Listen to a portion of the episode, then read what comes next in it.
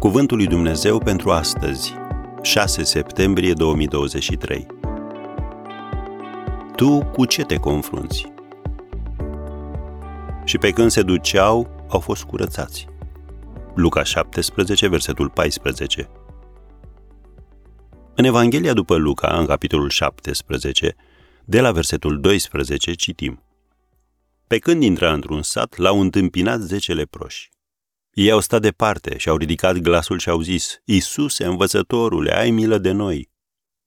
Când i-a văzut Isus, le-a zis, duceți-vă și arătați-vă preoților. Și pe când se duceau, au fost curățați. Unul din ei, când s-a văzut vindecat, s-a întors slăvind pe Dumnezeu cu glas tare. Am încheiat citatul. Există o paralelă spirituală între lepră și viață. Ambele te epuizează. Oare treci și tu printr-o asemenea stare astăzi? Dacă da, iată ce trebuie să faci. Întâi, vino cu problema ta la Domnul Isus. El îți poate împlini nevoia și îți poate aduce din nou pacea și bucuria. Imploră-l. Nu te mai gândi că ar trebui să fii respectabil. Oamenii disperați fac lucruri disperate și Dumnezeu răspunde rugăciunilor de implorare. Biblia adeverește acest lucru. Scrie în Ieremia 29, versetul 13, Mă veți căuta și mă veți găsi dacă mă veți căuta cu toată inima.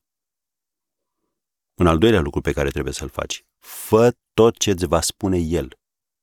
Nu îi pune condiții lui Dumnezeu și nu căuta o experiență identică cu a altcuiva.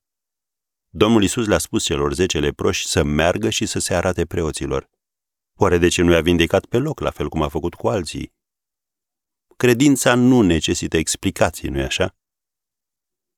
Un al treilea lucru pe care l-ai de făcut. Fii pregătit să pășești prin credință. Când s-a întâmplat minunea cu leproșii? Pe când se duceau, am citit. Au fost curățați. Uneori Dumnezeu îți dă răspunsul când pășești și pleci prin credință, fiecare pas aducându-te mai aproape de izbăvire. Dar nimic nu se întâmplă până nu faci acel prim pas.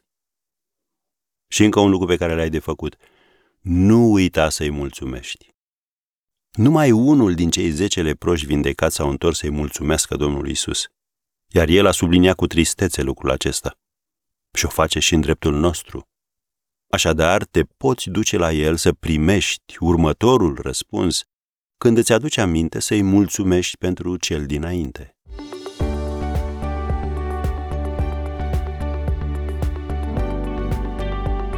Ați ascultat Cuvântul lui Dumnezeu pentru astăzi, rubrica realizată în colaborare cu Fundația SER România.